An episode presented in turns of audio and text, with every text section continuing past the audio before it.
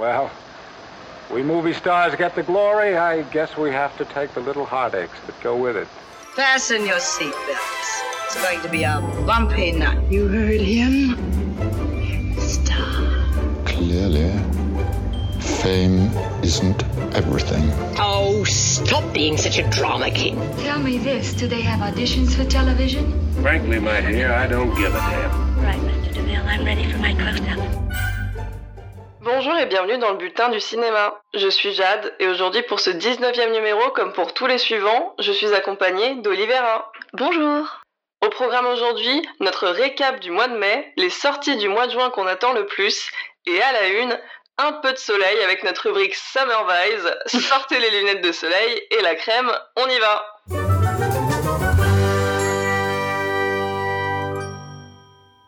Et on commence avec le récap du mois de mai. Honnêtement, on est tous un peu dépassés par le monde en ce moment et on a le temps de s'arrêter sur rien. C'est pas grave, dans le bulletin du cinéma, on vous fait un récap des actualités qu'il ne fallait absolument pas manquer le mois dernier pour commencer paisiblement ce nouveau mois de juin sans être largué.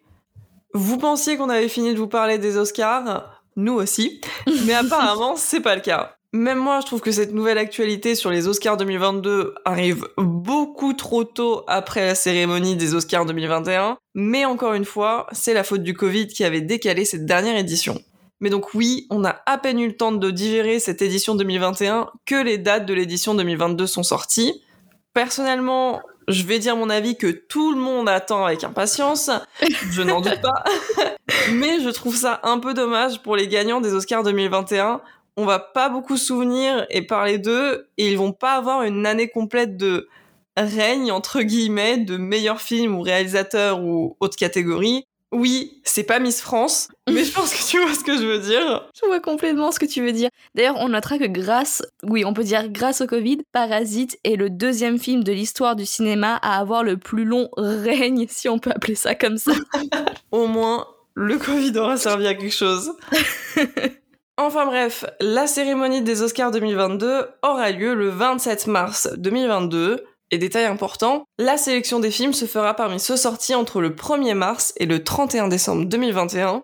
Nouveauté importante, la catégorie meilleur film comportera maintenant 10 nominés, rien que ça. Et tout comme en 2021, les films sortant sur les plateformes de streaming pourront aussi concourir aux Oscars 2022. Et je trouve que c'est une assez bonne nouvelle vu toutes les sorties streaming qu'on a eues cette année. Ah oui, complètement, parce qu'en plus on a quand même de très belles surprises parfois sur les plateformes de streaming. Donc pour une fois, je vais dans le sens des plateformes et je trouve que c'est une bonne chose. Et ne vous en faites pas si vous trouvez aussi qu'on parle beaucoup trop tôt des Oscars 2022. Nous n'aurons que leur shortlist le 21 décembre 2021 et les nominations officielles le 8 février, donc vous avez le temps de souffler un peu quand même. Et nous, on n'aura pas beaucoup de temps pour regarder 10 films pour la catégorie principale, mais ça ira, on y croit. On passe à un festival qui, lui, est très d'actualité, le Festival de Cannes 2021. Si vous nous suivez sur les réseaux sociaux, vous le savez, le bulletin du cinéma va à Cannes. Ouh. Et si vous ne nous suivez pas encore, qu'est-ce que vous attendez ? Hâte, le bulletin du ciné. Bien évidemment, on est très excités à l'idée d'y aller, mais encore plus avec les films annoncés. On va pas tous les citer parce qu'il y en a quand même beaucoup, mais on en a retenu quelques-uns en particulier. Bien évidemment, vous le savez, The French Dispatch de Wes Anderson, notre grand chouchou, est en compétition officielle. Et il a failli ne pas l'être, c'est ce qui a été annoncé à la conférence de presse, donc on a eu très chaud. Quelle honte. Ah bah s'il n'avait pas été choisi, on en aurait parlé pendant encore un an, hein, je pense. Thierry Frémaux vous a évité ça, donc vous pouvez le remercier. Et je peux enfin réécouter Aline de Christophe sans pleurer, ce qui est quand même un exploit. Il y a bien sûr Annette de Léos Carax qui sera le film d'ouverture. Tout s'est bien passé, le dernier film de François Ozon, Titane de Julia Ducournau, Les Olympiades de Jacques Audiard, Julie en 12 chapitres de Joachim Trier, Benedetta de Paul Verhoeven.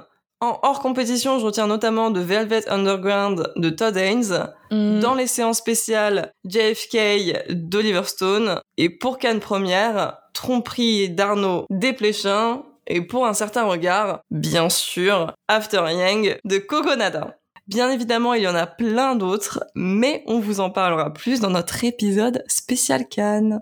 Eh oui, en tout cas, on peut le dire, la France est extrêmement représentée dans la compétition. J'ai jamais vu ça, il y en a combien, je ne sais pas, mais beaucoup. Et surtout Léa Seydoux. Léa Seydoux qui est dans 4 films sélectionnés pour le festival. Le festival de Cannes, sponsorisé par Léa Seydoux. À défaut d'être sponsorisé par Pathé. Non, mais dans ce podcast, on aime le népotisme, n'est-ce pas? Bien évidemment. Mais on a aussi plusieurs acteurs norvégiens qui sont représentés dans plusieurs films. Donc écoute, moi je suis contente, tout va bien. Par contre, on a la sélection, on a les dates, mais où est l'affiche de cette nouvelle édition du Festival de Cannes? Ah ça, très bonne question. Et surtout, Thierry Frémaux avait annoncé un gros blockbuster, mais où est-il ? Et surtout lequel, parce que j'ai très peur de ce que je suis en train de lire. En tout cas, il a annoncé que ce serait pas Dune, donc maintenant je peux aller tranquillement pleurer dans un coin. Dans tous les cas, on sera déçus. Si c'est pas Dune, on sera automatiquement déçus. J'ai encore un petit espoir pour West Side Story, tout petit. Je crois que j'avais lu que ça serait pas West Side Story. Non, bon bah c'est pas grave, dans ce cas-là je vais aller pleurer dans mon petit coin, c'est pas grave. Merci de briser mes rêves, Thierry. Maintenant, on passe à ce qu'on pourrait appeler les nouvelles « what the fuck » du mois. Tom Cruise va tourner le premier film dans l'espace. Et oui, avec une association entre la NASA et Elon Musk, le réalisateur Doug Lima et lui-même vont aller à bord de l'ISS en octobre 2021 grâce à une capsule SpaceX. Pour quel film c'est ? On n'en sait rien. Le projet n'en est qu'à ses débuts. En tout cas, c'est ambitieux, délirant, et ça promet un spectacle époustouflant, mais jusqu'où ira Tom Cruise ? Qu'est-ce qu'on lui donne dans son église scientologique pour qu'il ait envie de faire tout ça ? Le mystère reste entier. En tout cas, j'espère juste que ça sera pas comme Gravity. Parce que...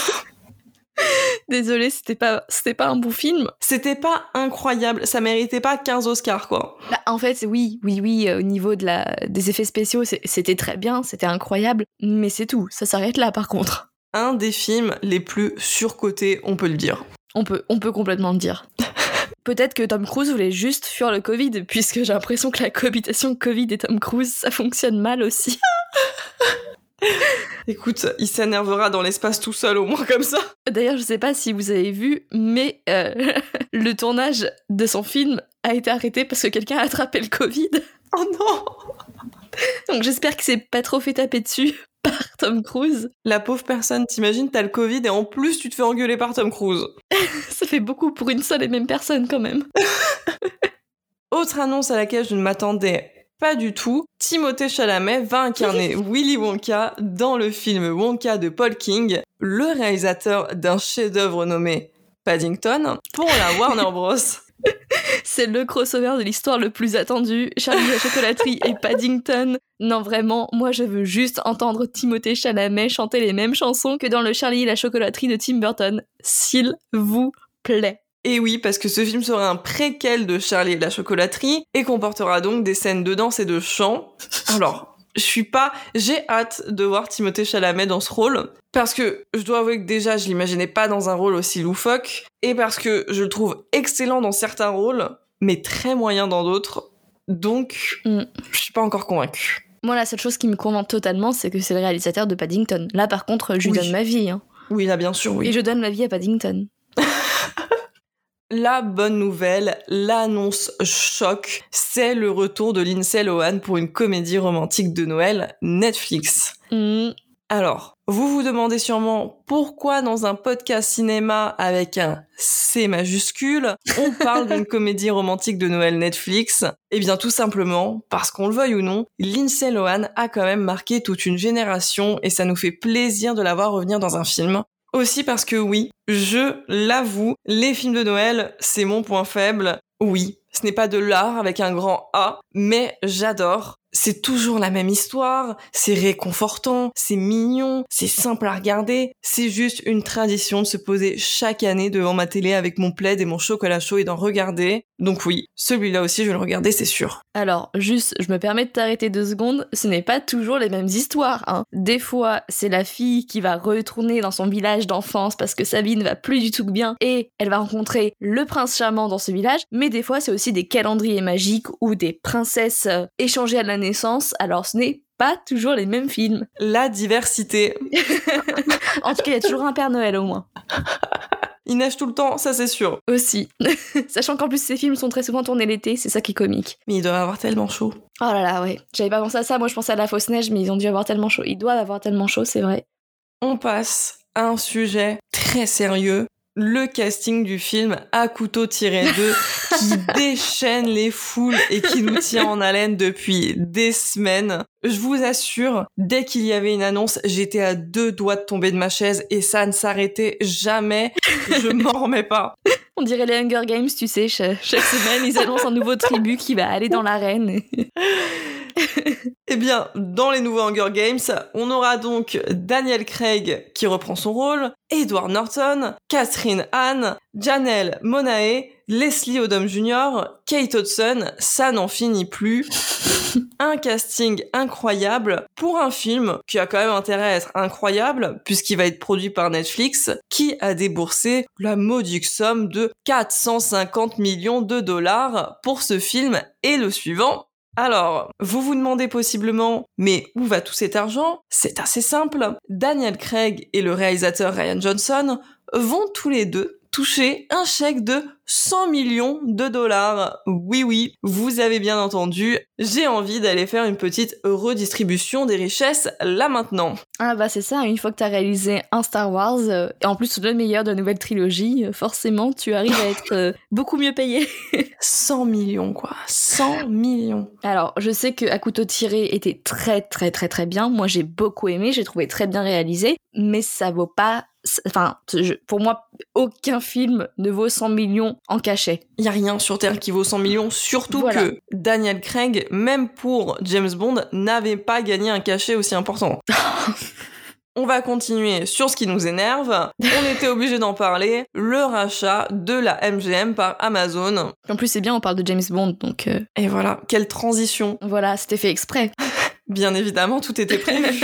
De toute façon, moi, dès qu'une phrase comporte le mot Amazon, je grince. Mais alors savoir qu'Amazon rachète l'emblématique MGM, je suis triste. Bon après, Prime Video va se doter d'un grand nombre de films, ce qui est intéressant si vous avez l'abonnement. Mais ne vous réjouissez pas trop vite. Les classiques, Le Magicien d'Oz, Chantons sous la pluie et Autant en emporte le vent, produits par la MGM, n'appartenant déjà plus à la MGM malheureusement mais à Warner, ne feront pas partie de cette vente. Et oui, cette partie de leur catalogue avait déjà été vendue. Et donc, on en revient à James Bond.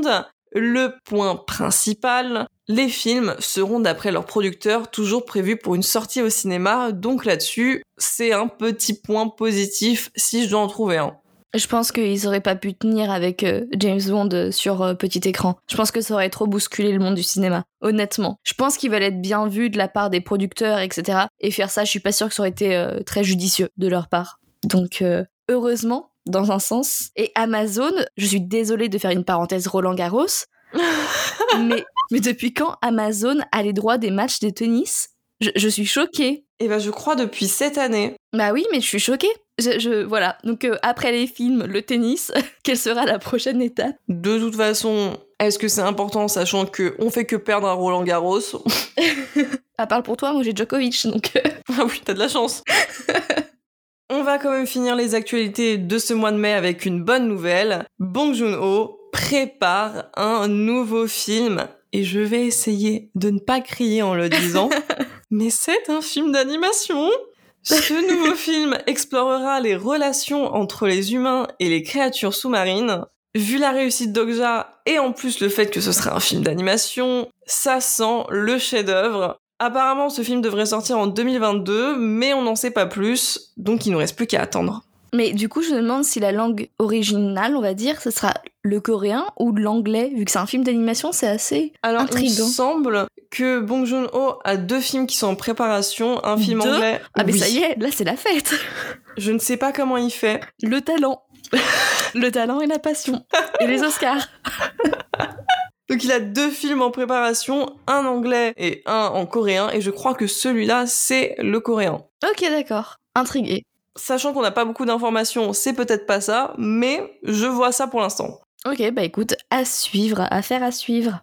Et voilà, en tout cas, un mois de mai bien rempli niveau actualité cinéma, hein. Et c'est parti pour les films qu'on a aimé voir ce mois. Et oui, on enchaîne avec notre sélection du mois de mai. Quels sont les films qu'on a regardés et appréciés ce mois-ci, ceux qu'on vous recommande ou ceux qui font l'actualité, on en parle tout de suite. Je vous préviens, c'est une sélection très variée, mais le cinéma revient faire une apparition, et ça c'est beau. C'est magnifique. Nous avons toutes les deux regardé le film d'animation qui cartonne, et ce titre, sur Netflix, Les Mitchell contre les machines, de Mike Rayanda et Jeff Rowe. Je dois vous avouer que ce film est pile l'exemple d'une belle découverte, d'une surprise à laquelle je m'attendais pas du tout. Je l'avais vu passer sur ma page d'accueil Netflix, mais je me disais que c'était un film plutôt familial, donc c'était pas trop ce que je recherchais. Et puis j'ai vu que ce film était produit par Sony Pictures Animation, et surtout, le pitch délirant. On suit dans ce film une famille normale, et qui dit normale dit dysfonctionnelle, qui reste la dernière survivante, et c'est à elle que revient la tâche de sauver la Terre. Mais c'est loin d'être facile quand on s'entend déjà difficilement avec les membres de sa famille et qu'on n'a pas d'aptitude particulière. Directement, je me suis retrouvée dedans, dans ces personnages complètement basiques et dépassés par la situation. Et en même temps, on a cette famille qui nous touche beaucoup. Même si on nous la présente comme étant dysfonctionnelle, je rêve, je veux être dans cette famille. Et au final, je les trouve très beaux ensemble, même presque parfaits. C'est la perfection dans la normalité. C'est vraiment, mais vraiment aussi un film très drôle. Ça faisait bien longtemps que j'avais pas autant rigolé devant un film. On a des blagues sur les rapports familiaux, sur les relations humaines, mais aussi avec les robots, et sur des objets cultes de notre enfance, mais aussi sur des objets très actuels. Je vous en dis pas plus parce qu'il faut que vous découvriez ça par vous-même.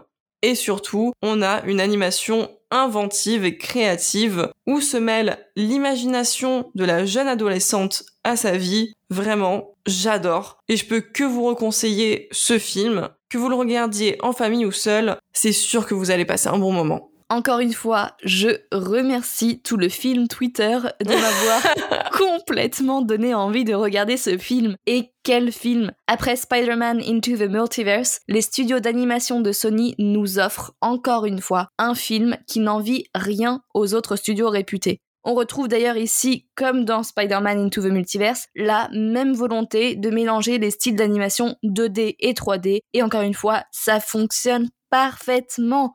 Et à des dessins dynamiques se rajoute un rythme rapide, très rapide. J'ai pris un coup de vieux tellement c'était rapide. Avec des dialogues et des images rapides elles aussi et qui s'enchaînent sans pour autant laisser l'émotion de côté. Et ça, c'est peut-être la chose la plus importante. Ce que j'ai aussi beaucoup aimé dans ce film, c'est sa manière de dénoncer les dérives de la technologie, mais sans pour autant faire de la technologie quelque chose de mauvais. Le film nuance cette idée de manière brillante. Et comme tu l'as dit, l'humour est aussi complètement au rendez-vous et je me suis surprise à mettre en pause le film à plusieurs reprises pour pouvoir rire et profiter pleinement de certaines blagues. Donc déjà oui dans le scénario et en plus toutes les blagues visuelles, les références cinématographiques, visuelles et tout, c'était bourré de easter eggs et de blagues sur le cinéma, etc. Franchement, mon film, quoi. Ce film était fait pour moi et pour toi, je pense, vraiment. Ah bah oui. Quand on voit que la fille part faire des études de cinéma, je suis là, ah, c'est nous. Tiens, ça me rappelle quelqu'un. En tout cas, ce qui est sûr, c'est que après Little Miss Sunshine, j'ai un nouveau film coup de cœur sur une famille dysfonctionnelle qui part en road trip. Tu peux faire une liste Letterboxd, je pense. Oh purée, très bonne idée, je le note. Je vais vraiment le noter. S'il te plaît, fais-le. Je la note. Voilà, c'est noté. Pour ma part, j'ai aussi regardé un court-métrage. Dans ce podcast, on soutient les courts-métrages avec Petit Prince, entre parenthèses S. Je sais pas comment prononcer. Petit Princesse, Petit Prince, je sais pas. En tout cas, c'est un film réalisé par Moxie Penn et qui se retrouve sur la plateforme Disney+. Je sais que j'ai tendance à voir les côtés négatifs de Disney+, mais ils ont aussi de très bonnes initiatives, comme le Disney Launchpad, une série de courts-métrages réalisés par les nouvelles générations de réalisateurs et réalisatrices, tous issus de minorités peu représentées au cinéma. Par exemple, Petit Prince S a été réalisé par Moxie Penn, un artiste d'origine chinoise non-binaire. Petit Prince S, c'est l'histoire de Gabriel, un petit garçon d'origine chinoise de 7 ans qui adore la danse classique et qui devient ami avec un autre petit garçon d'origine chinoise lui aussi, de son école, Rob. C'est un court-métrage très émouvant et touchant que nous livre ici ce nouveau talent. Pour un court-métrage, il n'a pas peur puisqu'il traite de plusieurs sujets très importants et abordés avec une très grande subtilité en seulement 20 minutes. Il parle à la fois d'intégration, d'immigration et d'identité de genre. La musique nous berce et Petit Prince S a un très bon message. Il faut rester fidèle à soi-même et à ses goûts et vivre sa vie comme on le souhaite. Bah tu vois, ça me donne vraiment envie d'en regarder et je trouve que c'est une très bonne initiative de la part de Disney, sachant qu'ils ont aussi une audience qui est assez jeune, de montrer toute cette diversité et cela permettra peut-être de changer ou d'inculquer de nouvelles mentalités et je trouve ça super. Ouais, alors par contre, je voulais regarder ce court-métrage précis et qu'est-ce que j'ai galéré à le trouver sur Disney+. Vraiment, il a pas été mis en avant, donc petit point négatif quand même pour Disney. Faites pas comme Amazon, mettez en avant les petits trucs, s'il vous plaît. Ah, la plateforme Amazon, par contre, c'est la pire. Ah, c'est la pire. Mais Disney+, c'est pas loin. Honnêtement, Disney+, c'est pas folichon non plus. Je trouve qu'elle est quand même un peu plus agréable à regarder. À chercher, c'est n'importe quoi, mais à regarder, c'est quand même un peu plus agréable. Ah, mais à chercher Amazon ou Disney, mais c'est l'enfer. C'est l'enfer. Ça va se demander s'ils veulent qu'on regarde leur film ou pas. Mais non, mais ils veulent qu'on regarde les plus gros succès. C'est pour ça qu'ils sont mis en avant, ceux-là, par contre. Mais sur Amazon, j'arrive même pas à trouver les plus gros succès du tout. Mais... Moi, je tombe que sur Roland Garros maintenant, du coup.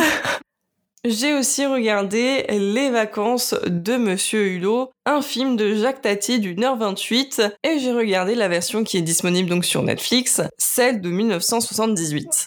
Alors, je sais pas vous, mais dès que je vois qu'il y a plusieurs versions d'un film, je panique complètement parce que je sais pas laquelle regarder. Mais pour vous expliquer la situation, le film original est sorti en 1953 et Jacques Tati a beaucoup remanié le montage. C'est donc la version de 1978, celle qu'il a finalement préférée et choisie, qui est disponible sur Netflix et que j'ai regardée. C'est un film qui colle déjà parfaitement à notre thème Summer Vibes, avec des personnages qui partent donc en vacances, et qui lui aussi est assez loufoque, avec le personnage culte, mais maladroit, et terriblement attachant de Monsieur Hulot. Et non, on ne parle pas ici de Nicolas. Mais, attention, le personnage de Monsieur Hulot aurait été inspiré du grand-père de Nicolas Hulot. C'est vrai ? Oui, parce qu'apparemment, le grand-père de Nicolas Hulot était un architecte et Jacques Tati aurait demandé la permission de s'inspirer de cet grand homme à la carrure qui l'impressionnait. Et c'est Nicolas Hulot qui a été demandé la confirmation de cette anecdote à la petite fille de Jacques Tati. Bah dis donc.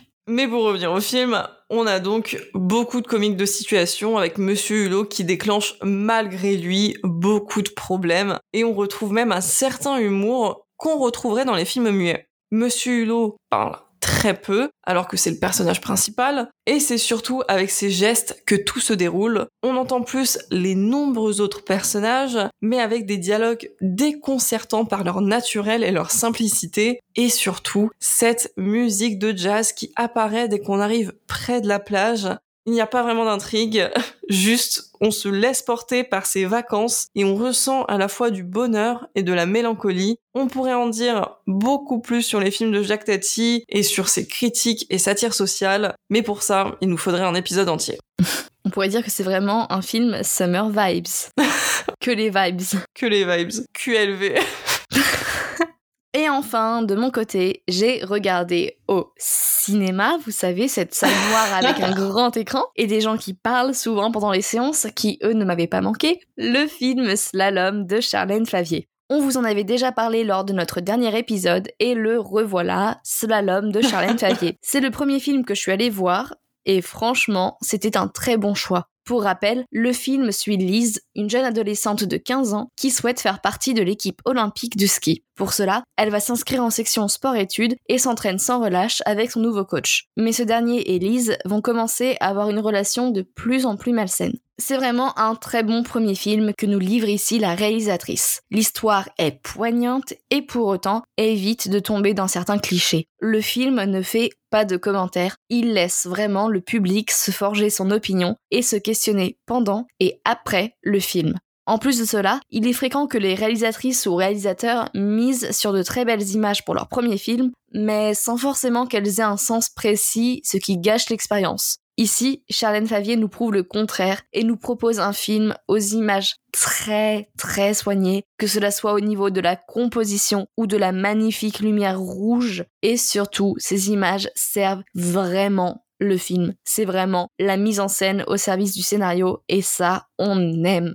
Les comédiens sont tous très bons et encore une fois, on le redit, mais dans ce podcast, on adore Noé Habita et son talent. Elle porte vraiment tout le film avec assurance. En tout cas, que cela soit pour l'histoire, la réalisation ou le jeu d'acteur, je ne peux que vous conseiller d'aller voir Slalom rapidement tant qu'il est encore sur les écrans. Eh bien écoute, je vais suivre ton conseil parce que personnellement, je n'ai pas eu encore l'occasion d'aller le voir. Mais donc, Olivera, est-ce que tu dirais qu'on a bien fait de le mettre dans notre top 3 ? La dernière fois. Alors écoute, c'est pas pour nous jeter des fleurs, mais franchement oui, on a bien fait.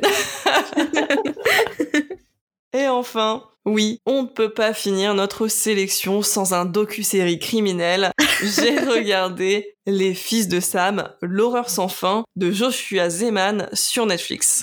Ce docu-série retrace en 4 épisodes d'environ 1 heure chacun l'enquête autour d'un des tueurs en série les plus célèbres des États-Unis dans les années 70, surnommé le Fils de Sam. On avance avec les épisodes chronologiquement dans l'histoire, des meurtres à l'arrestation d'un meurtrier présumé, à la thèse d'un journaliste qui soutient que le meurtrier arrêté ne serait pas le seul, et principalement pas lui à la tête de tous ces crimes. C'est le combat de toute une vie de ce journaliste nommé Maury Terry qui a tout fait pour qu'on le croie. C'est passionnant, on découvre des hypothèses et des pistes sur ces meurtres, mais attention, j'espère que vous êtes prêts pour beaucoup de frustration, que ce soit avec les rebondissements de l'affaire ou avec le traitement reçu par Maury Terry. Encore une fois, si comme moi vous aimez les documentaires criminels, vous allez aimer celui-ci. C'est drôle parce que quand tu en parles, ça me fait penser au Zodiac au niveau de l'intrigue, j'allais dire. C'est aussi frustrant. Ok, d'accord, et ben c'est noté.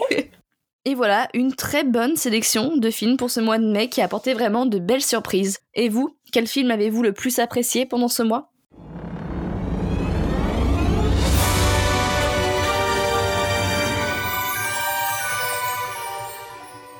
Il fait beau, il fait chaud, il pleut, il fait nuageux. Bref, on s'en sort pas avec cette météo et mon corps ne sait plus s'il doit grelotter ou suer. Dans le bulletin du cinéma, on a décidé de choisir le soleil, la douceur d'un matin d'été sans nuages où tout est calme et la chaleur n'est pas encore écrasante. C'est bien le début de l'été. Dans cette première partie de notre série d'été, et oui, première partie, vous avez bien entendu, Ouh. On vous a préparé une sélection de 4 films qui sentent bon l'été. Plutôt été 2021 ou été 85. On commence avec été 85, un drame français d'1h41 réalisé par François Ozon et sorti en 2020. François Ozon est un réalisateur, scénariste et producteur français. Ses films ont souvent les mêmes thématiques. Ainsi, il aime parler de la sexualité et de la subversion des normes sociales et familiales. François Ozon aime aussi faire référence aux grands films de l'histoire du cinéma dans ses films. C'est un réalisateur très prolifique qui est inspiré par tous les genres tant qu'il traite des personnages qui vont apprendre à grandir et à s'affirmer. Il a notamment réalisé 8 femmes, Jeune et Jolie, Potiche, France ou bien plus récemment Grâce à Dieu. Été 85, Alexis a 16 ans et rencontre David, un jeune homme de 18 ans. La belle amitié entre les 2 hommes se transforme vite en passion, mais la passion aura-t-elle raison des 2 garçons ? Une chose est sûre, l'été 85 restera gravé à tout jamais dans la mémoire d'Alexis. Qui a dit qu'il ne faisait que pleuvoir en Normandie ?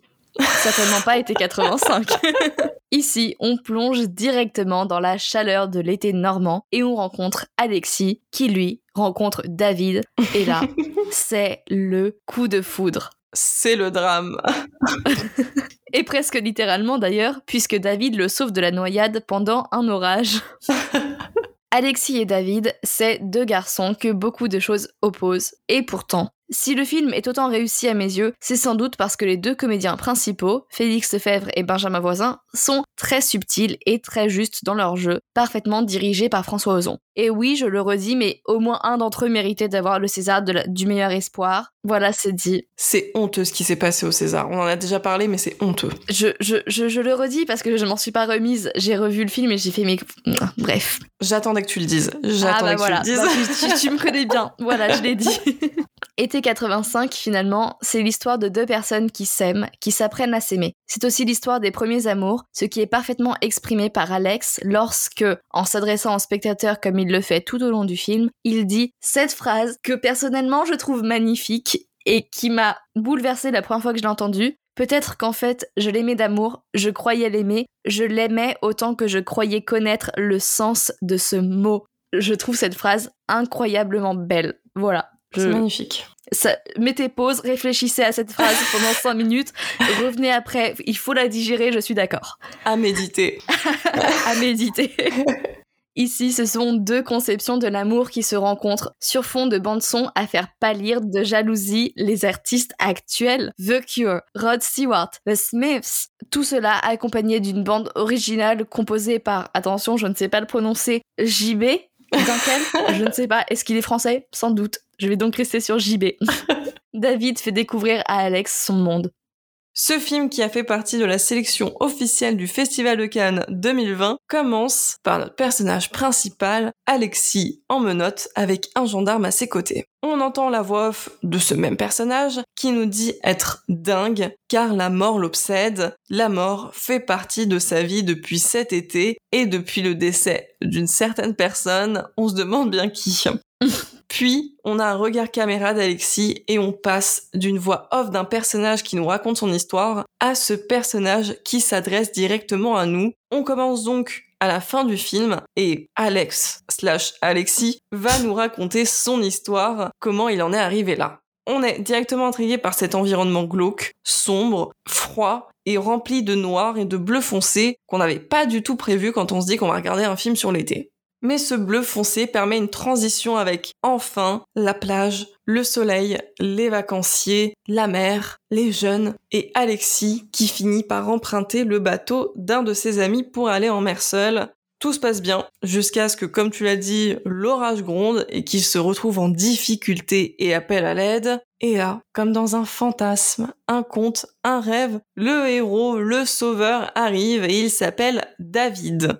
On revient alors à cette voix off d'Alexis qui nous narre le film et donc comment il a rencontré David alors que son bateau a chaviré à cause du mauvais temps. Détail plus que troublant, oui on l'a déjà dit, mais c'est parce qu'il l'explique dès le début du film, David est le futur cadavre.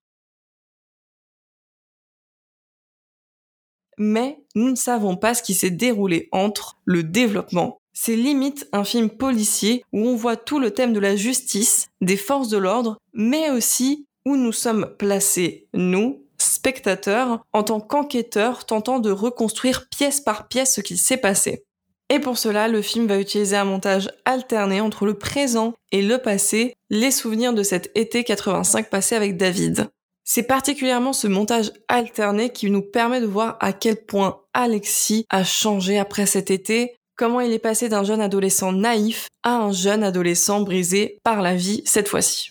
Et donc, il nous permet aussi de voir la très bonne performance de Félix Lefebvre dans le rôle donc d'Alexis. C'est aussi ce montage alterné qui va nous permettre de mieux comprendre l'intrigue, et même, on pourrait dire l'enquête, et donc de comprendre ses causes et ses conséquences. Et ce qui est bien fait dans ce montage alterné, c'est que les plans du futur répondent aux plans du passé et inversement. Si on voit par exemple un haut dans le passé, on va voir ce qu'il est devenu dans le futur. Dans ces flashbacks, ces retours en arrière, on découvre les prémices de cette relation naissante entre Alexis et David. Directement, on voit la dynamique entre les deux, David étant plus dominant et prenant les décisions, et Alexis qui suit. Mais c'est non sans lui déplaire, au début en tout cas, car il est plus jeune et découvre toutes ses nouvelles émotions. David est un peu comme son guide, mais il n'est pas parfait, et dès le départ, il y a des tensions entre les deux, et cela dès qu'un nouveau personnage vient s'immiscer entre les deux. Enfin, c'est comme ça qu'Alexis voit les choses. Il aimerait qu'ils ne restent que tous les deux, que personne ne vienne déranger leur belle idylle, qu'ils s'appartiennent entièrement, mais David ne voit pas forcément les choses de la même façon. Été 85 a souvent été appelé le Call Me By Your Name français, et ce, je suis désolée, mais voilà, c'est mon coup de gueule, c'était de manière injustifiée. Oui, l'histoire d'amour principale est entre deux hommes, et oui, le film se passe en été. Mais c'est sans doute les seuls éléments qui rapprochent les deux films. Bien sûr, c'est l'histoire d'amour qui est importante, et pourtant, et c'est sans doute une des choses que j'ai préférées dans le film, c'est pas la question de l'homosexualité qui est utilisée pour l'intrigue. C'est pas important que ce soit deux garçons qui s'aiment. Ici, c'est la question du premier amour qui compte vraiment. Le reste, finalement, on s'en fiche. Alors oui, je suis consciente que c'est peut-être un peu trop positif et optimiste de faire un film qui se déroule dans les années 1980, donc en 1985, comme le dit si bien le titre, avec un couple homosexuel, sans parler de la crise du sida, qui se déroulait exactement en même temps et qui faisait des ravages, ou sans parler de l'homophobie ambiante. Et effectivement, il y a beaucoup de critiques qui ont fait cette remarque plutôt négative. Mais c'était un parti pris, c'est un choix de François Ozon que de réaliser un film qu'il aurait aimé pouvoir voir lui quand il était adolescent. Donc, j'accepte. Et surtout, on voit quand même quelques critiques qui sont faites à l'encontre de l'homosexualité, donc il parle un peu de ce sujet-là, mais bien sûr, c'est pas ça le thème principal du film. La réalisation de François Ozon est simple et discrète avec ce film. Il filme cette histoire d'amour avec une pudeur et une sincérité très belles. Effectivement, le film est sous le point de vue d'Alex, encore jeune et naïf, et la réalisation est très naïve aussi. Se rajoute pourtant, comme tu l'as bien expliqué, un pan de l'histoire plus intrigant, presque à la manière d'un thriller. Après tout, comme tu l'as bien dit, le film commence avec des images sombres d'Alex traîné par un policier et sa voix qui annonce « Je dois être dingue, il y a longtemps que j'aurais dû le savoir ». Quand on a choisi la mort comme passe-temps, c'est qu'on doit être dingue. Je suis désolée, je sais que je fais que des citations de ce film, mais vraiment, je trouve le scénario très, très beau et super bien écrit. Et pourtant, il reste très spontané dans la bouche des acteurs. Donc vraiment, encore une fois, très, très bonne performance et très bonne direction d'acteur dans ce film. Dès le début, on sait que David va mourir, mais on ne sait ni comment, ni pourquoi. Et ce doute constant va venir complètement contrasté avec l'histoire d'amour qui se déroule devant nos yeux et qu'on découvre. Ici, François Ozon joue vraiment avec notre anticipation. Et oui, parce que pendant tout le film, la voix off d'Alexis va être obsédée par l'idée de la mort, que ce soit par lui qui nous le dit directement ou par lui qui compare les objets de son quotidien à des mots liés à la mort. On retrouve alors tout un champ lexical autour de la mort avec les mots cercueil, sarcophage, chambre funéraire. Rien que le peigne de David et son cling, à chaque fois qu'il l'ouvre, nous angoisse et nous fait penser à un couteau. On se demande alors, entre tous ces mots autour de la mort, l'enquête autour d'Alexis, les doutes d'Alexis sur la confiance qu'il peut avoir ou non en David, comment David est mort et le rôle qu'Alexis a eu dedans. Au niveau de la photographie, on a aussi un très gros travail. Le film est tourné en pellicule, ce qui donne un grain particulier à l'image et on est plongé dans les années 80. Alors, je dois vous avouer que normalement j'ai du mal avec les réalisateurs actuels qui choisissent de tourner en pellicule juste parce que ça revient à la mode, que ça va coûter plus cher et qu'ils se sentent plus légitimes et intelligents en l'utilisant, mais là, il y a une vraie raison derrière cette utilisation. On a aussi une différence de couleur entre les séquences du passé qui sont teintées de couleur chaude et les séquences du présent qui sont teintées de couleur froide. On voit clairement où et quand Alexis était heureux. Ce film parle donc d'une histoire d'amour passionnel, mais on reste néanmoins dans la pudeur tout au long du film, et on ne voit pas trop de scènes explicites. Oui, il y a de la nudité, mais le plus important restent les sensations, les émotions. Et sinon, vous vous souvenez que j'ai dit dans la biographie de François Ozon qu'il aimait faire des références à d'autres films ? Eh bien, fun fact à propos d'une scène d'été 85. Il y a une scène où Alex et David sont dans une discothèque, et pendant qu'ils dansent, David décide de faire écouter à Alex une chanson calme sur son Walkman. Oui, je parle bien de Walkman. Pour contraster avec l'ambiance de la salle. Ça vous rappelle la boum, ça, non ? Eh bien, figurez-vous que pour une fois, cette scène n'était pas du tout prévue comme ça. En fait, dans le reste de la scène, on a un effet de stroboscope avec la lumière dans la discothèque, sauf que, le jour où cette scène a été tournée, la machine pour créer cet effet est tombée en panne, et il a fallu aller en chercher une autre. Et c'est en attendant que les acteurs et François Ozon ont eu l'idée, et cette très bonne idée, d'imiter la boum. Comme quoi, parfois, les imprévus, ça aide. Ah bah tu vois, j'étais pas du tout au courant. Moi, je pense qu'à sa place, j'aurais juste paniqué. Mais il y en a qui ont des éclairs, des coups de génie, donc bon.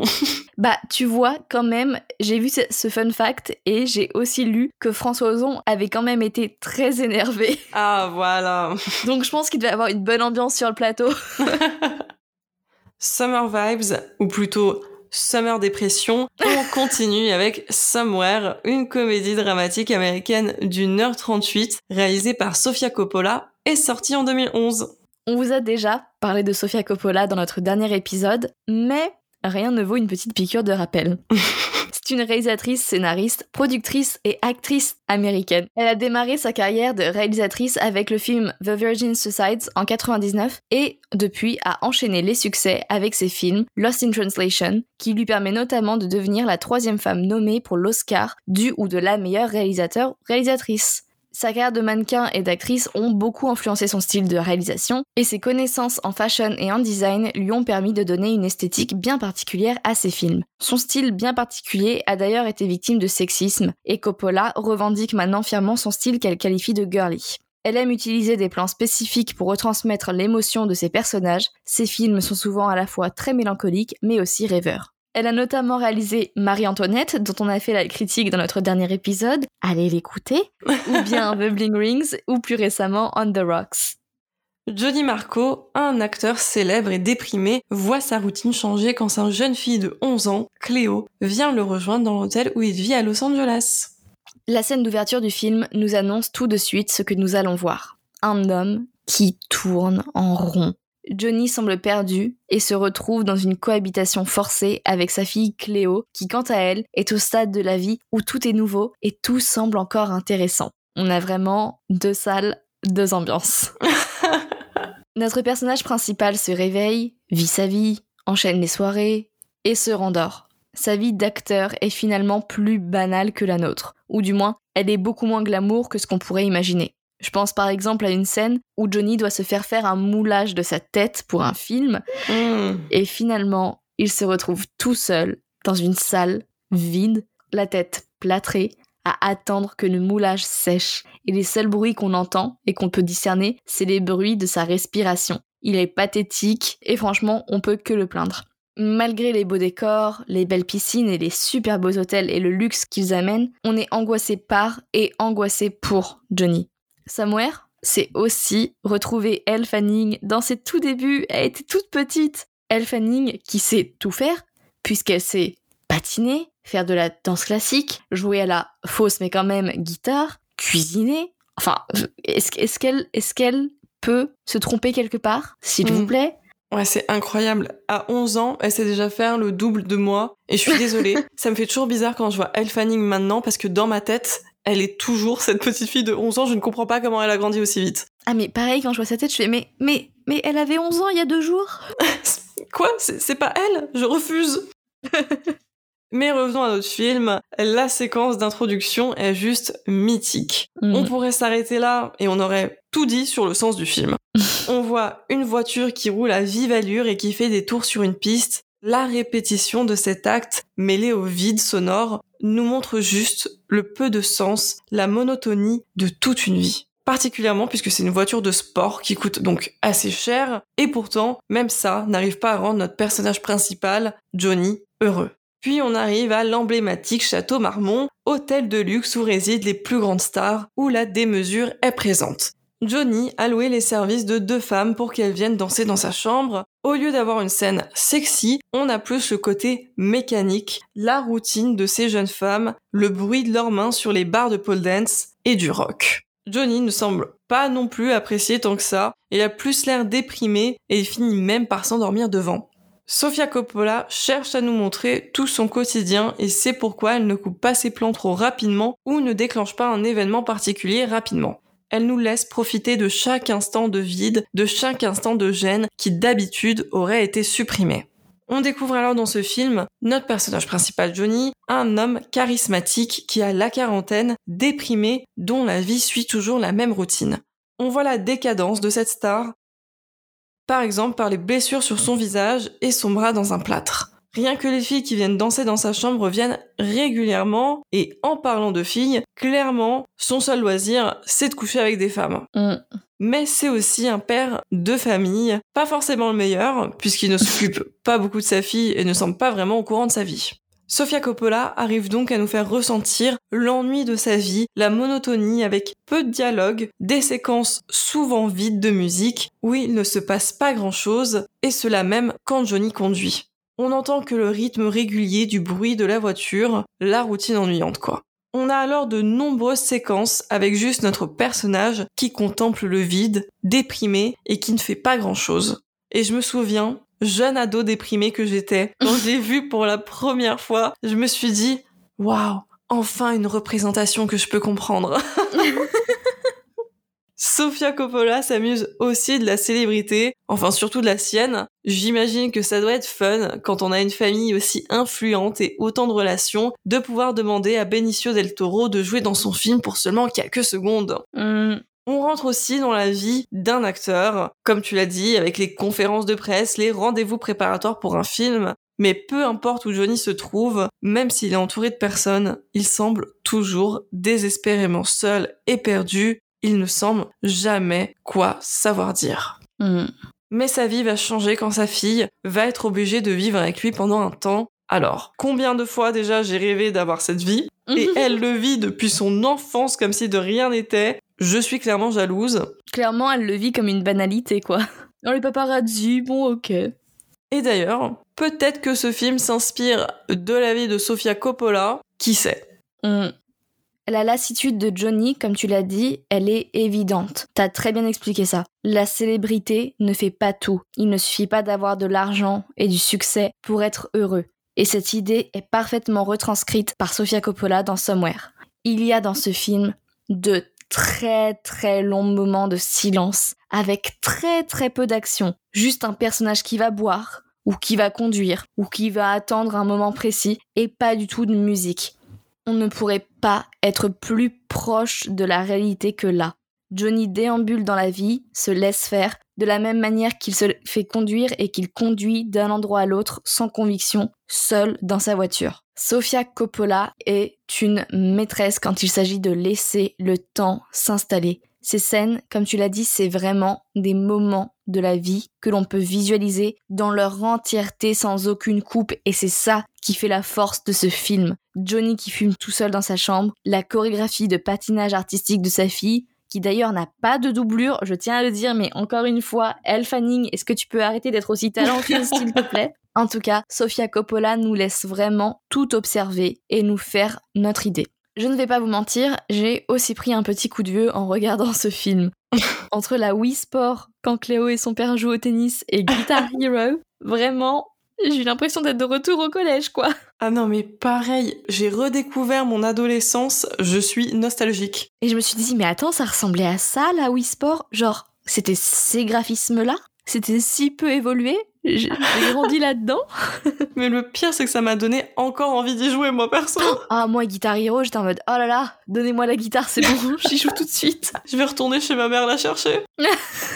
Avec Somewhere, Sofia Coppola filme le vide. Elle ne sublime rien et ne commente pas. Elle cherche juste à montrer la vie telle qu'elle est, sans l'enjoliver. À chacun de comprendre ce qu'il veut comprendre et de tirer ses propres conclusions sur ce film assez atypique.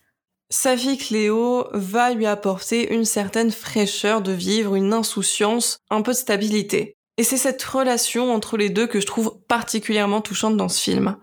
Plus elle est là, plus il arrive à trouver du bonheur dans ces lieux qui l'ennuient et dans lesquels il ne trouve plus d'intérêt. Elle redonne du sens à son quotidien. On a de magnifiques moments de complicité entre les deux, et particulièrement la scène avec la musique, dont je ne me lasse pas et que j'écoute en boucle depuis des années, « I'll try anything once ». Ce père qui n'était pas présent pour sa fille avant va alors partager des moments avec elle, et ils vont nouer une vraie relation père-fille. C'est plein d'espoir et de positivité, en tout cas, c'est comme ça que je l'ai vu. On a un très grand réalisme dans ce film, avec des dialogues qui paraissent très naturels, si naturels que je me suis demandé s'ils n'avaient pas été improvisés à certains moments, Et après quelques recherches, j'ai vu que si. Et oui, si les réactions de la jeune Elle Fanning qui rigole à certains moments paraissent plus vraies que nature, c'est tout simplement parce qu'ils sont vrais.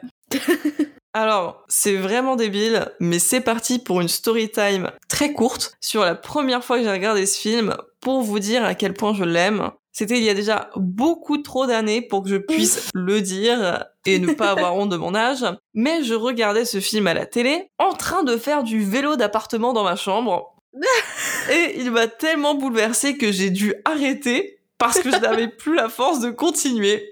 Voilà, c'est tout. Je vous ai prévenu, c'était très court, et ça sort de nulle part. Mais tout ça pour dire que ce film a pris toute mon énergie vitale, et que je ne suis qu'une boule de mélancolie après. Moi, je crois que c'est un des premiers films indépendants que je suis allée voir au cinéma. Moi, je vais l'avouer, il y a 10 ans. Oh. Ah, 11 ans, aïe. Aïe, aïe, aïe. Vraiment, je pense que c'est un des films qui a fait démarrer mon amour pour les films indie. Surtout que c'est un film qui a souvent été décrié. Personnellement, j'ai jamais compris pourquoi. Je pense que les gens n'ont pas compris le sens de ces longs plans vides. Mais pour moi, c'est un des films les plus sous-cotés qui existent. Ah mais clairement. Edward et Bella n'ont rien à envier à Alain et Romy. On continue avec La piscine, un drame franco-italien de 2 heures réalisé par Jacques Deray en 1969.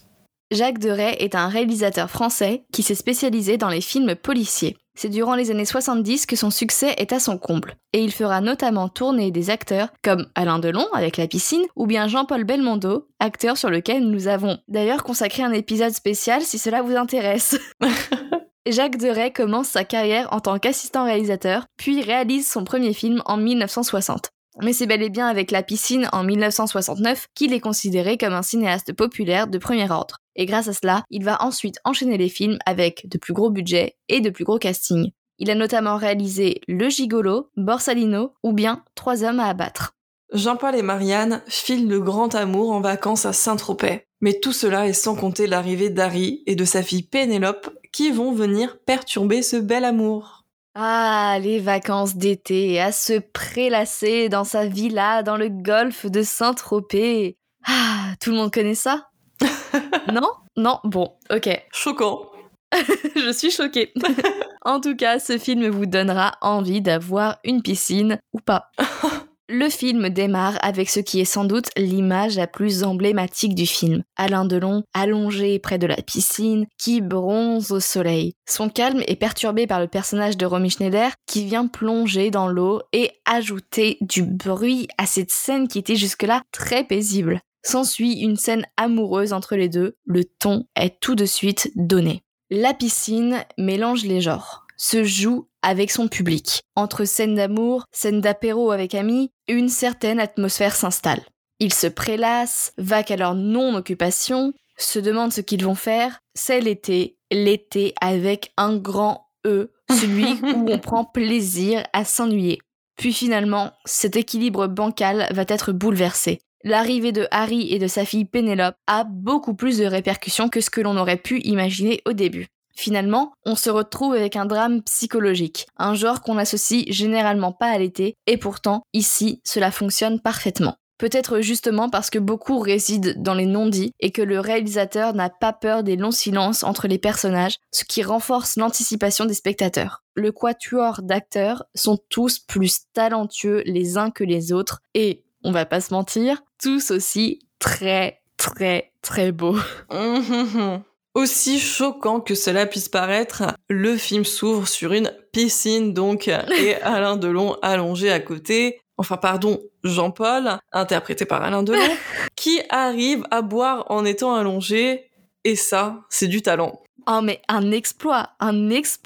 C'est plus du talent à ce stade-là, c'est un exploit. J'ai vu ça, j'ai failli remettre la scène juste pour voir comment il faisait.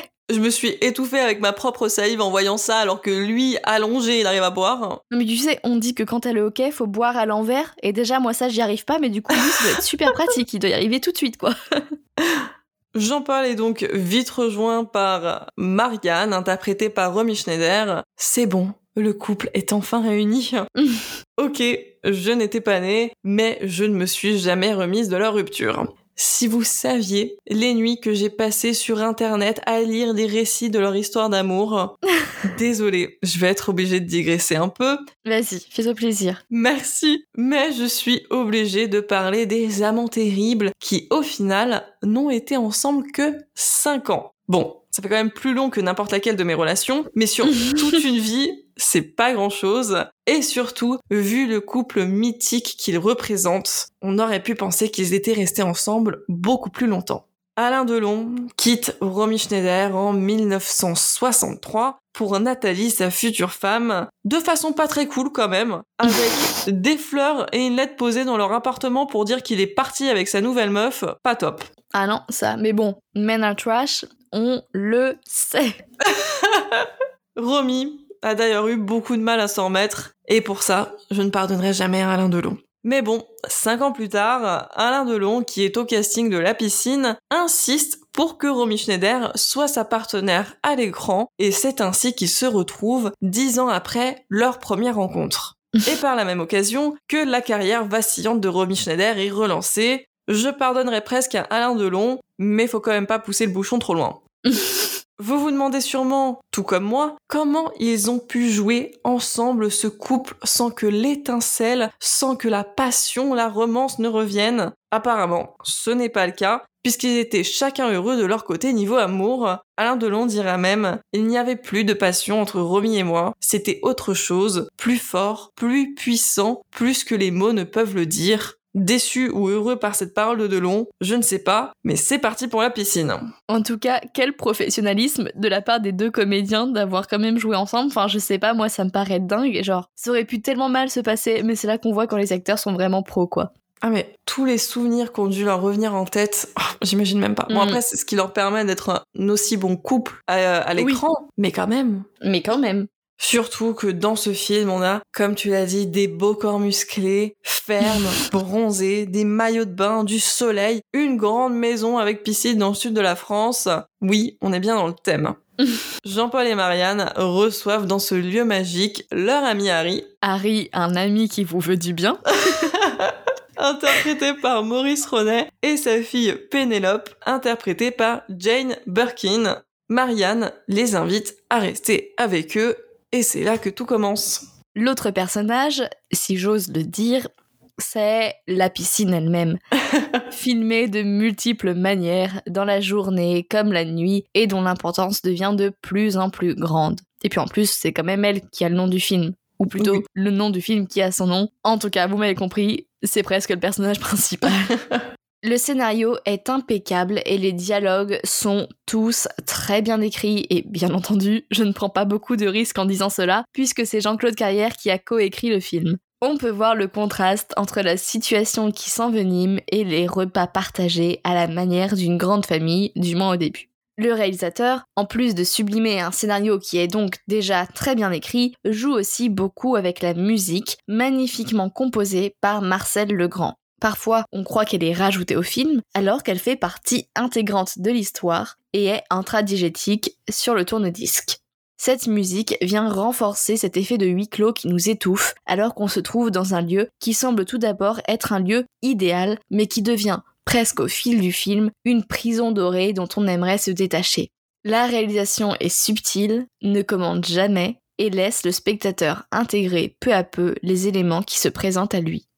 La complicité, la passion entre Jean-Paul et Marianne est à couper souffle et ils sont plus que proches, que ce soit émotionnellement ou physiquement. Disons que la caméra n'a pas trop peur de la nudité et les acteurs non plus. Mais la dynamique va changer avec les deux nouveaux arrivants et les jalousies vont se développer. Jalousie sans fondement, je suis pas si sûre que ça, puisque les attirances vont aussi se développer et cela ne passe pas inaperçu auprès de nos 4 protagonistes. La relation entre notre couple reste quand même très fusionnelle, même si elle est très mystérieuse, et on se demande si le couple a le droit à quelques aventures ou si ces histoires vont très mal finir. Et les découvertes vont de pair avec les rapprochements, les liens, les amitiés qui les lient sont-ils plus forts que tout ? Qui dit vrai ? Qui dit faux ? Est-ce juste le soleil qui tape trop fort sur leur tête ? Ou est-ce ce lieu qui est propice aux rapprochements, aux aventures, aux flirts ? Les dialogues dans ce film sont très anodins et paraissent même insignifiants, en décalage avec ce qu'on voit à l'image. Ce qu'il y a de plus important, c'est le jeu des acteurs, leur regard, leurs gestes, leur comportement. Et c'est ce qu'il y a de très important dans ce film, et ce sur quoi est mis l'accent, les dynamiques entre les duos. Sous fond d'une musique jazz, on voit dans ce film devenu mythique une véritable lutte de pouvoir entre ces quatre personnes, les égos de chacun mis en avant pour cacher leurs faiblesses, leurs sensibilités, les vengeances des uns et des autres, jusqu'au climax du film, là où les passions sont assouvies des manières les plus sombres possibles.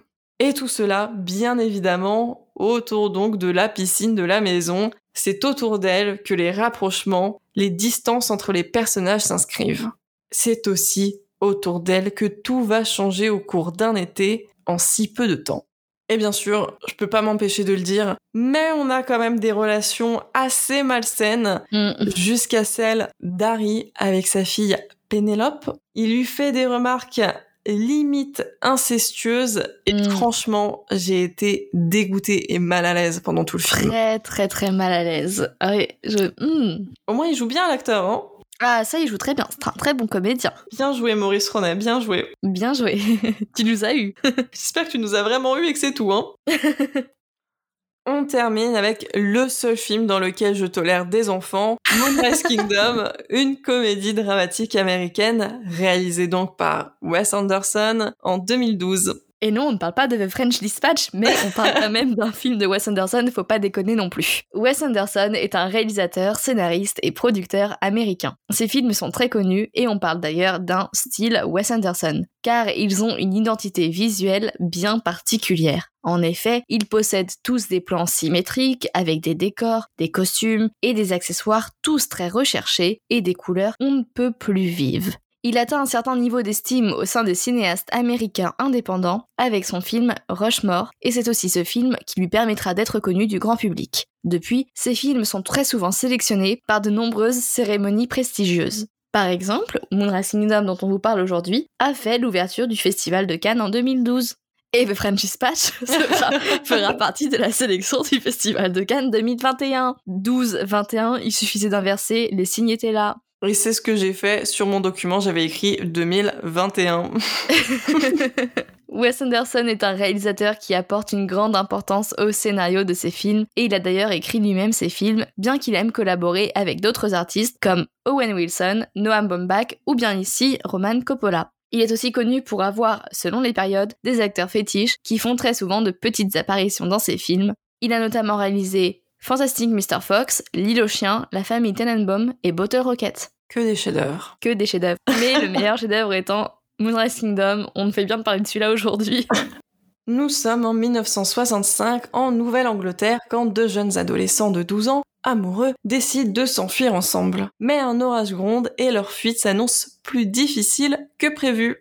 Comment faire pour parler de Moonrise Kingdom ? Je ne vais pas me cacher, c'est mon film préféré. S'il devait n'en rester qu'un, eh bien ce serait lui. Je connais ce film par cœur et toutes les images sont gravées, je dis bien gravées, dans mon esprit. Je me suis clairement construite avec ce film, donc désolée par avance si mon amour dégoulinant pour ce film vous écœure. Vous êtes prévenus. C'est juste le pouvoir de Wes Anderson, c'est tout. C'est ça. Je ne sais pas si vous croyez au coup de foudre, mais Suzy et Sam en sont persuadés, ils ont rencontré leur âme sœur, en témoigne leur correspondance. Ce que je trouve incroyable avec ce film, c'est son talent pour jouer avec les émotions. D'un côté, on retrouve un sentiment de liberté. On a des couleurs vives, une recherche esthétique et l'utilisation de musique frivole et joyeuse, notamment Françoise Hardy, que je pense j'ai écouté en boucle grâce à lui. Donc encore une fois, merci Wes Anderson, que serais-je sans toi ? Et que seraient mes goûts sans toi ? Bref, on a une omniprésence du jaune et la joie qui l'amène. Et en même temps, ces teintes jaunes nous rappellent aussi le sépia. Et avec le sépia, arrive la mélancolie et la nostalgie. D'habitude, ces sentiments sont dépeints comme quelque chose de négatif. Et pourtant, ici, avec Moonrise Kingdom, c'est le contraire qui opère. Wes Anderson sublime ces émotions pourtant si tristes. Plus l'on se penche sur l'histoire, plus on prend conscience des adultes versus les enfants. Les adultes sont finalement tous tristes, piégés sur cette île. Ils sont mélancoliques. Ils se laissent porter par leur quotidien et leurs rêves et leurs espoirs sont brisés dans leur poche. Et les enfants vont leur permettre une nouvelle lecture du monde, vont leur ouvrir la fenêtre et vont leur rappeler aussi ce qu'ils étaient avant d'être grands. Le policier s'impose comme une figure paternelle, le chef scout trouve une vocation et devient au fil de l'histoire un chef plus attentif et peut-être plus tolérant. Ce qui est drôle, c'est que les rôles sont inversés. Les enfants du film qui jouent les grands sont en direct contraste avec tous ces adultes qui sont, au fond finalement, restés de simples enfants un peu apeurés, mais qui grandissent eux aussi à leur rythme. Travelling latéral, travelling avant et arrière, en deux manières de nous faire découvrir ce décor riche et splendide qui est la maison de la jeune Suzy et les personnages qui y habitent. Mais ne vous méprenez pas, celle qui nous intéresse particulièrement, c'est Suzy, une fille qui reçoit des lettres bien mystérieuses. Encore une fois, c'est une introduction parfaite par Wes Anderson qui arrive à nous faire aussi bien découvrir ses décors splendides et les personnages. Puis nous avons un narrateur qui s'adresse directement à nous pour nous présenter le lieu et la date de l'histoire, c'est-à-dire l'île de New Penzance en 1965. Et nous passons à la découverte de notre deuxième personnage clé, le petit Sam, à travers un camp de scouts. Ou plutôt à sa non-découverte, car il a disparu du camp. Le chef de troupe Ward, interprété par Edward Norton, appelle donc le capitaine Sharp, interprété par Bruce Willis, pour alerter sa disparition. Et c'est pendant le début de l'enquête du capitaine qu'on en apprend plus sur Sam, un jeune garçon orphelin qui s'attire souvent des problèmes et qui n'est pas apprécié par ses pairs. Le chef et le capitaine vont donc partir à sa recherche et l'enquête du capitaine va le mener jusqu'à la maison de Suzy qui observe la scène à travers ses jumelles. Et attention, là encore, le génie des cadres qu'est Wes Anderson nous montre ce que voit Suzy jusqu'à reconstituer la forme des jumelles à l'écran. Pendant ce temps-là, Sam continue son périple et Suzy va alors le retrouver avec ses valises dans un lieu désigné par les deux comme leur rendez-vous, comme point de départ pour leur fuite. Sam est très débrouillard pour un enfant, comme quoi peut-être que les scouts sont utiles, même si toutes ces techniques et astuces ne fonctionnent pas toutes. Ce n'est pas grave, ça contribue au côté loufoque, excentrique et donc drôle du film. Et puis on va pas se mentir, il arrive à faire beaucoup plus de choses que moi. Et que moi. Et je pense que toi et moi réunis d'ailleurs. Oui. Grâce à des flashbacks, on découvre comment les deux enfants se sont rencontrés et surtout comment ils ont planifié leur fuite. À la suite d'une représentation théâtrale, Suzy lui donne ses informations sur un papier et ils vont commencer à s'échanger des lettres jusqu'à prévoir leur périple. On retrouve encore une fois ce motif des lettres récurrent dans les films de Wes Anderson.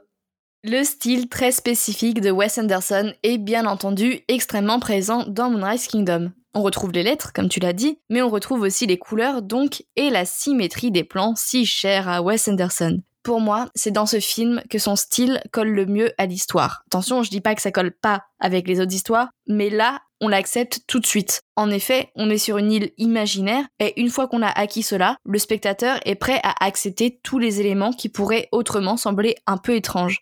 D'ailleurs, comme pour séparer les différents actes, on retrouve un curieux personnage, le narrateur, comme tu l'as expliqué, qui va venir nous introduire l'histoire et nous présenter l'île. Il nous annonce directement la future tempête qui va frapper l'île. Cette histoire, c'est donc une course contre la montre de la part des adultes, une course contre les adultes de la part de Suzy et de Sam, et une course-poursuite pour les enfants scouts à la recherche d'aventures et qui jubilent. Et au fur et à mesure que ces courses deviennent de plus en plus intenses, le film va gagner en intensité. Et le spectateur peut d'ailleurs être surpris par une montée de la violence et du danger. Après tout, Suzy n'hésitera pas à poignarder un enfant d'un coup de ciseau lors de leur course-poursuite. Heureusement que les femmes sont là quand même. Je passerai outre le casting plus que magnifique, Edward Norton, Tilda Swinton, bref, je vais pas tous les citer parce que sinon ma review ce serait que les noms des comédiens qui ont fait partie de ce film. Mais en tout cas, encore une fois, très bon casting et on sent que tous les acteurs s'éclatent dans leur rôle. Il y a aussi un très bel hommage à l'art, omniprésent dans ce film. Par la chanson, avec donc la magnifique scène de danse sur la plage et Françoise Hardy en fond musical. Vive la France. Cocorico, vive la France encore une fois. Et la prochaine fois qu'on pourra dire ça, ce sera parce que Aline a été utilisée dans la bande-annonce de The French Dispatch. Encore une fois, on le case. On y revient toujours, que voulez-vous que je vous dise, tous les chemins mènent à Rome et tous les films mènent à The French Dispatch. Je n'ai pas d'autres mots. Mais il y a aussi un très beau thème musical composé par Alexandre Desplat, encore une fois, Cocorico. Mais il y a aussi une très belle représentation du théâtre par le spectacle sur le mythe de l'Arche de Noé, où Suzy et Sam vont se rencontrer, avec des enfants animaux qui déambulent dans les couloirs, mais aussi avec de la littérature, avec la bibliothèque ambulante de Suzy, et même, comme tu l'as si bien expliqué, avec l'art épistolaire. L'art est là pour enlever les gens du quotidien de cette île qui est plutôt banale et les emprisonne un petit peu. Pour moi, ce film est drôle et ce film est cocasse. Ce film est mélancolique et il est touchant. Il fait réfléchir, mais il fait aussi rêver. C'est puissant et vous savez quoi ? À force d'en parler, je n'ai qu'une envie, le regarder à nouveau. On a effectivement dans ce film deux enfants qui sont très matures et qui entretiennent des discussions très intelligentes pour leur âge, en utilisant tous ces différents types d'art comme tu l'as dit, face à des adultes souvent très immatures, au dialogue plus restreint et qui se battent entre eux.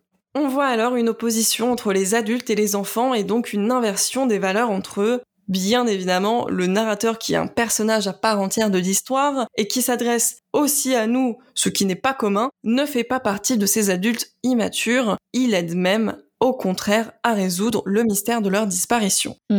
Insert, split screen, travelling, positionnement des personnages dans le cadre, symétrie des plans sont aussi propres à Wes Anderson et ça fait plaisir de les voir. Les couleurs ont aussi une place très importante dans ces films, que ce soit la couleur des vêtements, comme le jaune qui symbolise la naïveté et l'enfance, ou la colorimétrie appliquée à l'image. On a une dominante de couleur jaune-orange assez chaude pendant toute la première partie du film, et dans la deuxième partie, on remarque des couleurs plutôt froides et bleutées. C'est un film très réel dans ses thèmes, on a des préadolescents qui découvrent l'amour et qui sont persuadés que leur amour est éternel, mais donc aussi le thème de l'enfance et des problèmes familiaux et sociaux. Ce sont deux préadolescents qui sont différents et qui n'ont donc pas profité de leur enfance comme ils auraient dû. Ils sont issus de familles dysfonctionnelles et maintenant ils cherchent à se détacher de ces familles pour vivre leur aventure à eux, selon leurs propres règles. On est donc à la fois proche de thèmes universels, mais aussi d'un côté assez onirique et poétique, dans un cadre qui ressemble à une réalité modifiée, améliorée, voire même exagérée. On espère que grâce à notre sélection du mois, vous aurez tous bien chaud et l'impression d'être en été. En tout cas, pour nous, ça a marché. Quel film de notre thématique vous tente le plus ?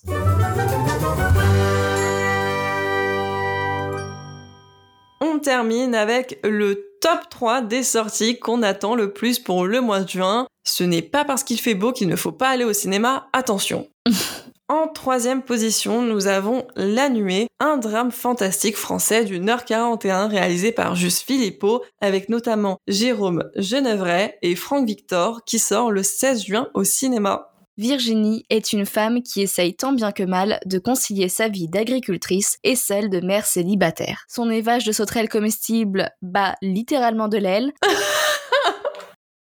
et les difficultés financières s'agrandissent. Mais peu à peu, Virginie va développer un lien étrange avec ses sauterelles. J'attends ce film depuis un petit moment puisque sa sortie avait été repoussée à cause du confinement. Je vois encore le distributeur sur Twitter demander aux gens d'aller voir le film à sa sortie, à la période où la plupart des films pensaient à se faire racheter par une plateforme, mais que ne voulaient pas abandonner le cinéma. C'était juste si triste. Donc La Nuée, c'est pour toi. Promis, on va aller te voir au cinéma. Promis. Et je fais un énorme effort, puisque j'ai peur des insectes. Et rien que voir des insectes sur mon écran d'ordinateur, ça m'a mise mal. Alors au cinéma, je n'ose même pas imaginer. Ah bah moi je suis allée au cinéma hier pour voir un film d'horreur et ils ont mis la bande-annonce de La Nuée. Oui, c'est pas très sympathique. Ouais, à ton âme. Ah oui, complètement. Mais c'est un film d'auteur français ambitieux qui se base sur des réalités environnementales et économiques qu'on connaît.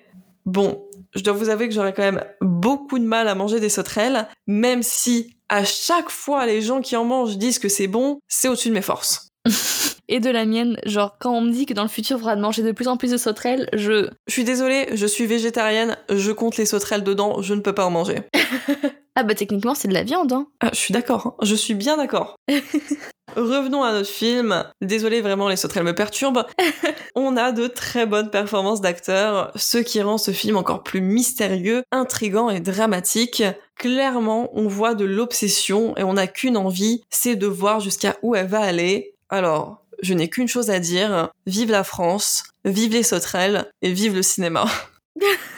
On dirait la fin du discours du Festival de Cannes. Ou d'ouverture d'ailleurs. Bah écoutez, je suis disponible encore une fois si vous voulez. Bah après tout, je pense que tu feras peut-être un job aussi bien que celui de Thierry Frémaux qui n'arrivait pas à se rappeler des noms des films pendant la conférence de presse sur la sélection officielle. Donc écoute, vas-y. Hein. Ce qui est quand même assez honteux, les Olympiades, on pense à toi. Oh là, les Olympiades. Dire que j'attends ce film serait un euphémisme. Depuis que j'ai vu la bande-annonce pour la première fois, l'anticipation n'a fait que monter. J'aime quand le cinéma français s'essaye aux films de genre. Je ne sais pas vraiment si on peut parler de films d'horreur pour la nuée, mais ça y ressemble, ou du moins, ça m'y fait penser un peu à la manière de Grave. Ce que j'aime aussi dans cette proposition, c'est que le côté horrifique se trouve dans un cadre qui n'y est pas propice du tout, le monde de l'agriculture.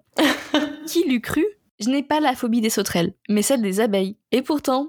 voir ces gros inserts sur ces insectes m'a vraiment fait peur. Les images ont l'air très soignées et recherchées, avec une lumière artificielle qui inonde certains plans dans les serres où se trouvent les insectes. Et, dernier point qui est pour moi le plus important, Suliane Brahim, l'actrice principale, qui est une comédienne de la Comédie Française que j'ai eu l'occasion de voir à deux très très nombreuses reprises sur scène et dont j'aime particulièrement le jeu. Elle a notamment joué Juliette dans Roméo et Juliette, c'est pour dire. Ici, elle tient le premier rôle de la nuée et j'ai hâte, mais j'ai si hâte de la voir sur grand écran après l'avoir vue sur les planches des théâtres pendant si longtemps. Non mais juste, je reviens à ce que tu dis, les sauterelles en gros plan avec du sang.